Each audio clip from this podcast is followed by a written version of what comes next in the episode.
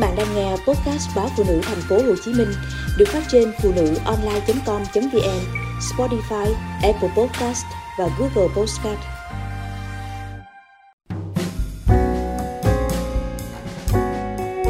Mắt nhắm mắt mở để có chồng.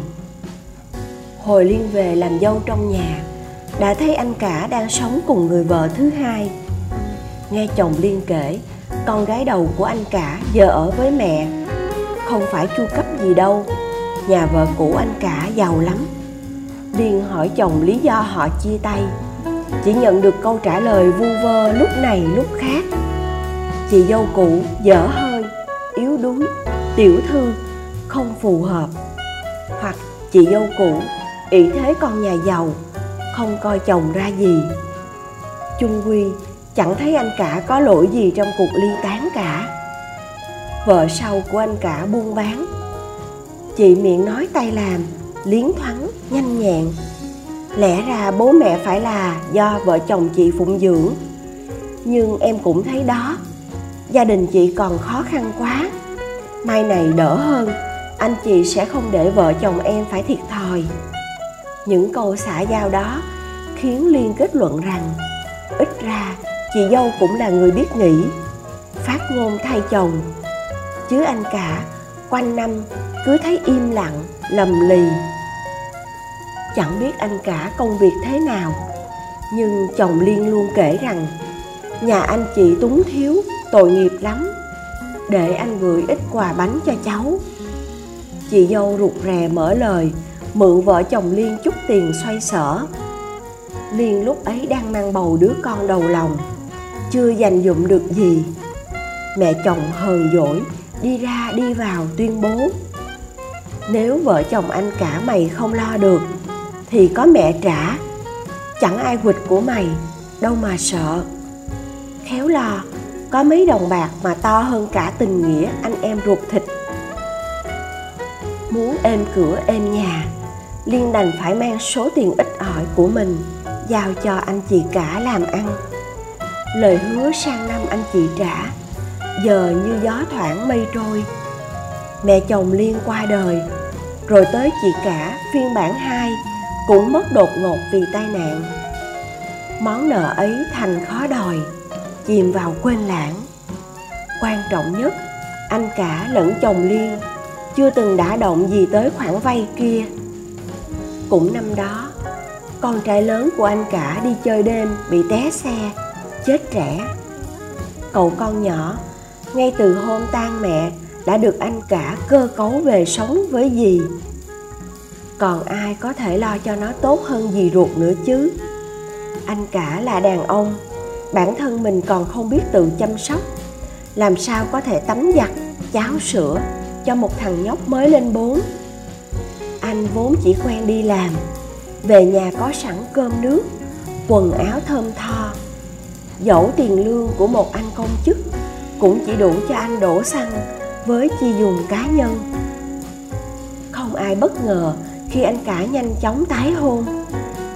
Một người đàn ông như anh cả, sao có thể sống vò võ một mình cơ chứ?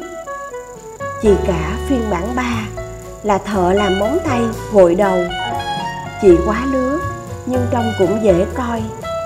Hàng ngày chị cầm cùi từ sáng sớm tới tối mịt ở cái tiệm bé xíu thuê gần nhà chẳng biết họ quen nhau từ khi nào. Mà vừa qua dỗ đầu của vợ, đã thấy anh thông báo cưới xin lần nữa.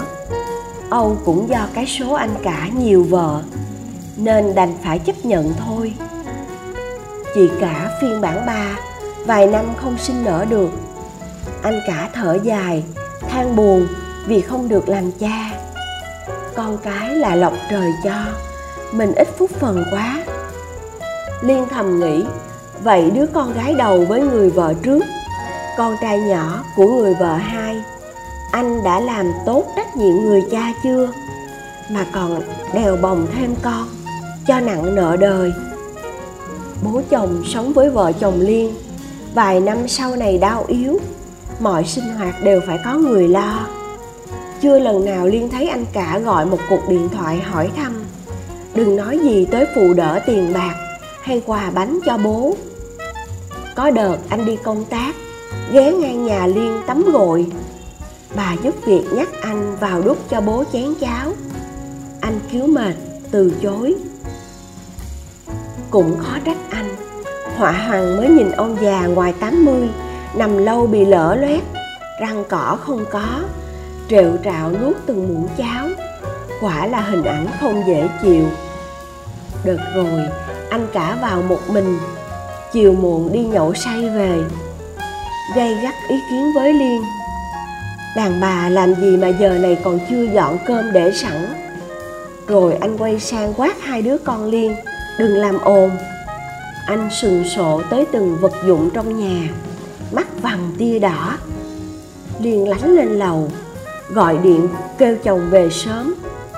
Loáng thoáng dưới nhà vẫn nghe anh cả lè nhè hóa ra anh cả cũng có lúc nói nhiều. Chứ nào chỉ biết mặc kệ dửng dưng mọi việc. Rồi tới ngày bố chồng liên khuất núi, tang lễ bố, anh cả áo sống chỉnh tề đủ bộ, vẻ mặt đau xót cùng cực. Lúc cúng cơm, anh từ tốn gấp từng miếng thức ăn ra chén, nước mắt chảy dài trên mặt. Liên chợt nhớ tới ngày chị cả phiên bản hai mất. Nghe lối xóm kể rằng chị cả chết là ma đói. Vì gần trưa mà còn chưa kịp ăn gì, sáng vội vàng đưa đón con, rồi chạy ra chợ, nên mới ra cớ sự. Người đàn bà ấy tất tả mua bán, vẫn không nuôi đủ hai con. Và hầu hạ ông chồng có nét mặt lúc nào cũng ngẩng cao quá mức cần thiết. Trong bếp, chị dâu phiên bản ba của liên đang lặng lặng nấu thêm thức ăn vì anh cả không nuốt nổi mấy món chay trong đám ma. Tự dưng liên bỗng cám cảnh thay cho phận đàn bà. Mắt nhắm, mắt mở, cam tâm chấp nhận một tấm chồng.